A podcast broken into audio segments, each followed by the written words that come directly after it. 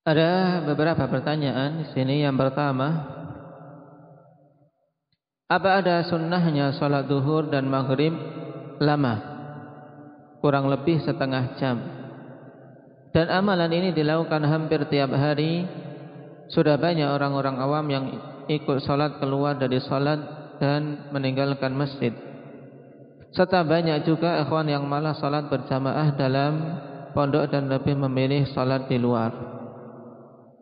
Kemudian yang kedua bagaimana hukum seorang imam yang dia menetapkan waktu antara azan dan iqamah 25 sampai 30 menit baru imam datang. Ada dua hal yang berhubungan dengan masalah imamah di sini, masalah naam seputar salat jamaah dan seputar imam. Yang pertama berhubungan dengan lamanya salat. Lamanya salat Dikatakan di sini sholat duhur dan maghrib sekitar sampai setengah jam. Dan ini untuk ukuran kita kebanyakan ya apalagi kalau di situ awamun nas juga ikut sholat memang apa termasuk lama. Nah, termasuk lama. Dan Nabi Shallallahu Alaihi Wasallam di antara bimbingan yang khonifilah, nah apabila seorang mengimami manusia, fakhaffif untuk apa? Untuk ringankan ringankan. Tayyib Anas bin Malik radhiyallahu anhu dalam sahihain mengkhabarkan ya mengkhabarkan tentang bagaimana salat Nabi sallallahu alaihi wasallam ketika mengimami manusia. Kana min akhafin nasi salatan fi tamam. Adalah beliau termasuk di antara orang yang paling ringan salatnya. Nah, tapi apa? Dalam salat yang sempurna, bukan kemudian ringannya salat yaitu secepat kilat tidak. Maksudnya apa? Dia tetap menyempurnakan rukun-rukunnya khusyuknya tumak ninahnya tapi apa? Tidak sampai apa? Dipanjangkan sebagaimana seorang memanjangkan salat pada salat-salat sunnah ketika dia qiyamul lail. Juga secara sharih Nabi sallallahu alaihi wasallam peringatkan bagi para a'immah para imam-imam yang Naam memperlama panjang, memperlama bacaannya atau salatnya sampai memberatkan manusia itu. Tapi kalau semuanya akhwan sudah terbiasa dalam artian di situ untuk ukuran naam satu muka atau satu lembar itu bukan sesuatu yang panjang. Maka naam tidak masalah. Tapi ketika seorang di situ ada jamaah yang heterogen kondisinya. Macam-macam, ada yang sibuk, ada yang sakit, ada yang tua, ada yang awam yang nah, lama sedikit saja sudah terasa keberatan. Maka hendaknya seorang nah, mengedepankan ref, mengedepankan kelembutan sebagaimana Nabi sallallahu alaihi wasallam bimbingkan dalam hadis di sahihain yang dikeluarkan atau yang diriwayatkan dari Abi Mas'ud radhiyallahu anhu. Naam, Rasulullah sallallahu alaihi wasallam dikhabarkan akhwan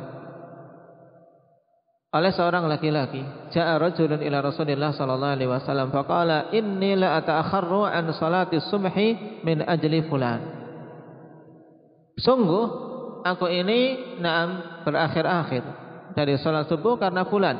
Mimma yutilu bina Nah, dikarenakan apa-apa yang dia panjangkan untuk kami. Dalam artian orang ini akhirnya apa? Sebagian karena panjang sudah berakhir-akhir sudah nanti saja kalau sudah mau rukuk. Nah, karena terlalu panjang. Atau sebagiannya punya hajat. Nah, karena terlalu panjang dia sudah tidak konsentrasi lagi. Nah, kemudian Nabi Shallallahu Alaihi Wasallam dikhabarkan oleh Abi Mas'ud fama ra'aitun nabiyya sallallahu alaihi wasallam ghadiba fi mau'idatin qattu ashadda mimma ghadiba yauma id tidaklah aku melihat Nabi sallallahu alaihi wasallam marah pada suatu nasihat semar seperti marahnya pada saat itu. Kemudian beliau katakan inna minkum munafirin. Ya ayuhan nas inna minkum munafirin. Wahai sekalian manusia sungguhnya di antara kalian ada orang-orang yang membuat lari ada orang-orang yang membuat lari. Taib. Fa ayyakum amman nas falyujiz Maka siapa saja di antara kalian yang mengimami manusia maka hendaknya persingkat. Persingkat ketika apa? Kalian mengimami manusia. Fa inna mi waraihil kabiru wad dha'if adalah hajah. Karena sungguhnya di antara kalian ada orang-orang yang apa? tua, ada orang-orang yang lemah dan ada orang-orang yang memiliki kebutuhan. Ini asalnya. Jadi pada asalnya seorang dalam mengimami untuk mengusahakan takhfif. Ini sunnahnya, memperingan. Dan bentuk ringannya, akhwan telah dibimbingkan oleh Nabi sallallahu alaihi wasallam pada sebagian hadis yang disahkan oleh Syalbani rahimahullahu taala. Nah, sebagaimana telah kita bahas dulu misalnya pada salat maghrib kebiasaannya beliau membaca Kisarul Mufassal. Nah, yang pendek-pendek dari Wadduha sampai An-Nas. Kemudian pada salat Isya dibimbingkan untuk Ausatul Mufassal. Nah, dari Amma sampai Naam Al-Lail. Kemudian untuk subuh dari Tiwalul Mufassal yang naam panjang lebih. Naam diambil dari apa? Kebiasaan dari Qaf sampai al-mursalat. Nah, ini kebiasaan Nabi sallallahu alaihi wasallam tinggal seorang mengkira-kirakan panjangnya. Nah, dan ini yang sunnah asalnya. Yang sunnah nah untuk seorang memperkirakan seperti itu. Sehingga seandainya seorang membaca asyams dan al-lail di salat isya ini sesuai sunnah dan masih kategori apa? Takhfif, ringan ringan walaupun mungkin sebagian manusia merasa keberatan. Cuman di sini seorang hendaknya memperhatikan kondisi makmum, Kondisi makmum berbeda-beda. Seorang hendaknya melihat kondisi mereka. Ini yang harus diketahui oleh para imam, mengetahui keadaan kondisi para makmumnya. Di sholat duhur misalnya di mana sebagian orang melakukan sholat berjamaah dalam waktu istirahat kerja misalnya. Pikirannya masih sebagiannya naam waktunya nah, singkat misalnya. Ya jangan terlalu apa diperlama.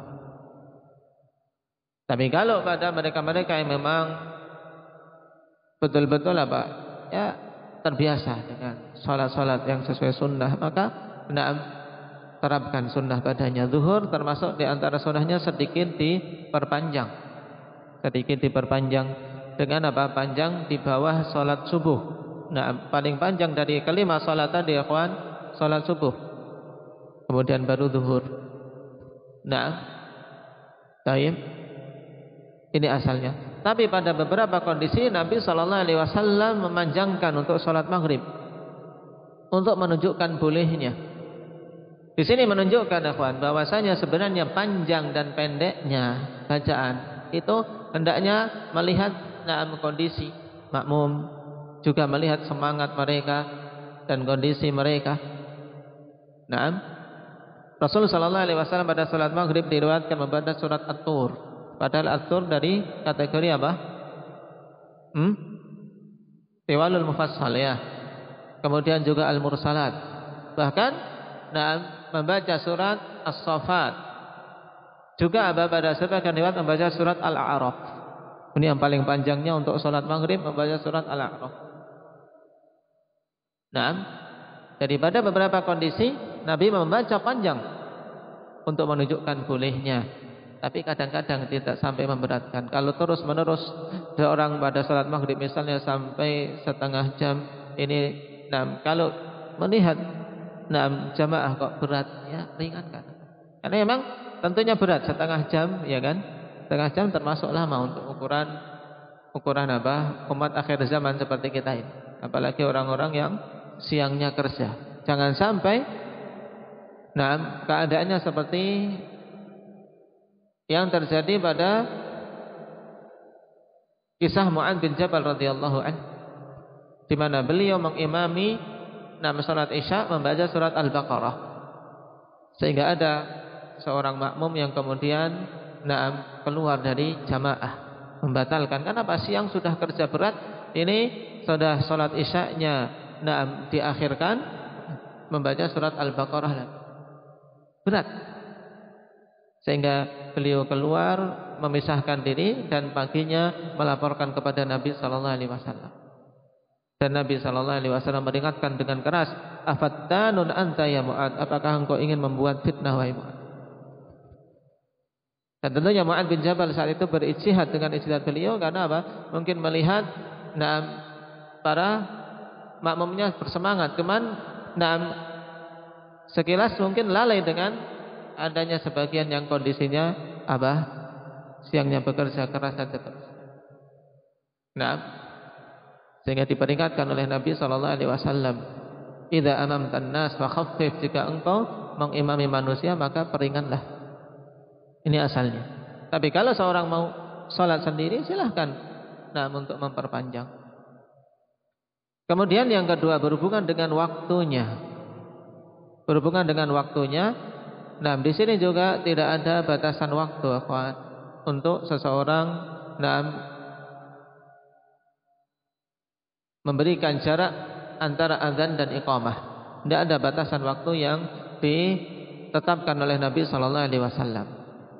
Baik, baik itu 25 menit, 30 menit atau 15 menit atau bahkan 10 menit, tidak ada batasan. Lalu batasannya bagaimana? Batasannya dengan melihat maslahah dengan melihat masalah hendaknya imam memperhatikan masalah. Nah, di mana jamaah tidak keberatan. Nah, taib. Karena apa? Terlalu cepat juga menjadikan jamaah berat. Yang jauh-jauh belum sempat untuk telat terus jadinya. Tapi kalau terlalu lama yang menunggu juga apa? Berat sampai ngantuk batal lagi. Nah, nah di sini harus memperhatikan sisi masalah. Taib sisi masalah. Misalnya sholat duhur diketahui pada satu tempat misalnya kebiasaan di situ enam orangnya pada kailulah. Azan duhur baru bangun. Taib misalnya. Azan masih apa? Geliat-geliat. Kemudian selesai azan masih baca doa. Kemudian bergerak. Setelah itu setelah itu apa? Masih antri ya. Kalau lima menit cukup enggak? Enggak cukup. Sepuluh menit saja enggak cukup. Banyak yang telat. Belum sholat sunnah. Padahal zuhur sholat sunnahnya apa? Empat rakaat sunnahnya. Nah ini bagaimana bisa menegakkan sunnah misalnya.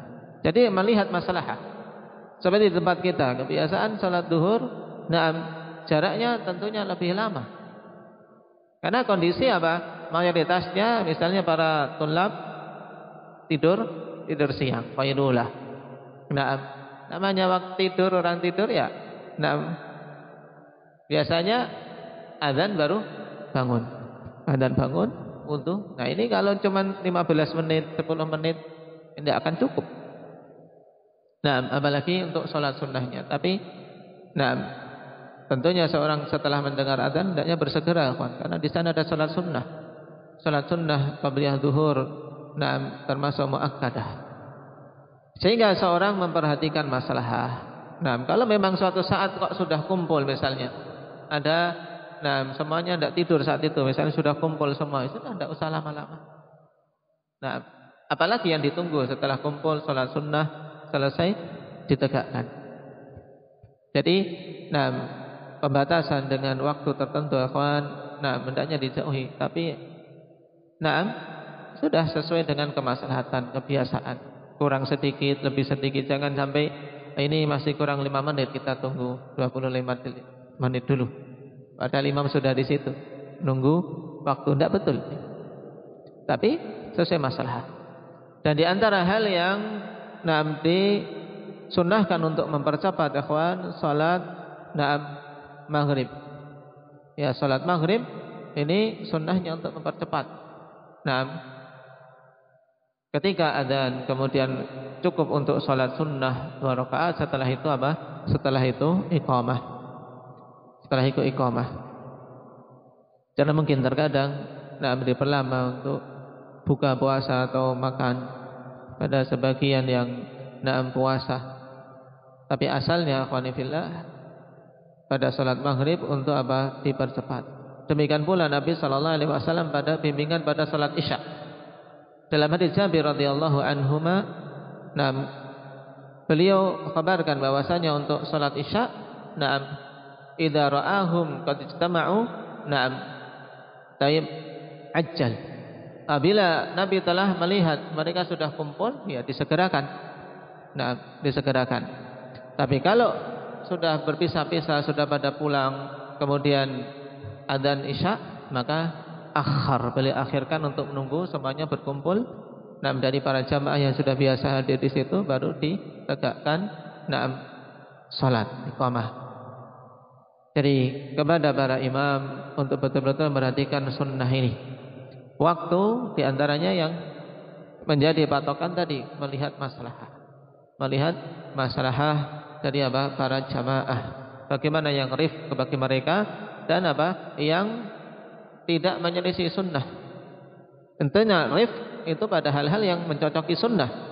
Tidak kemudian mempercepat sholat sebagaimana dilakukan awamun nas dengan secepat kilat ini harus lima menit selesai.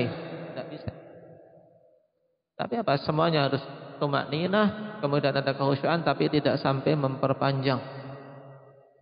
Nah, memperpanjang yang memberatkan. Taib. Karena kondisi manusia beda-beda. Yang nah, harusnya dipahami oleh para aimatul masajid. Wallahu taala alam.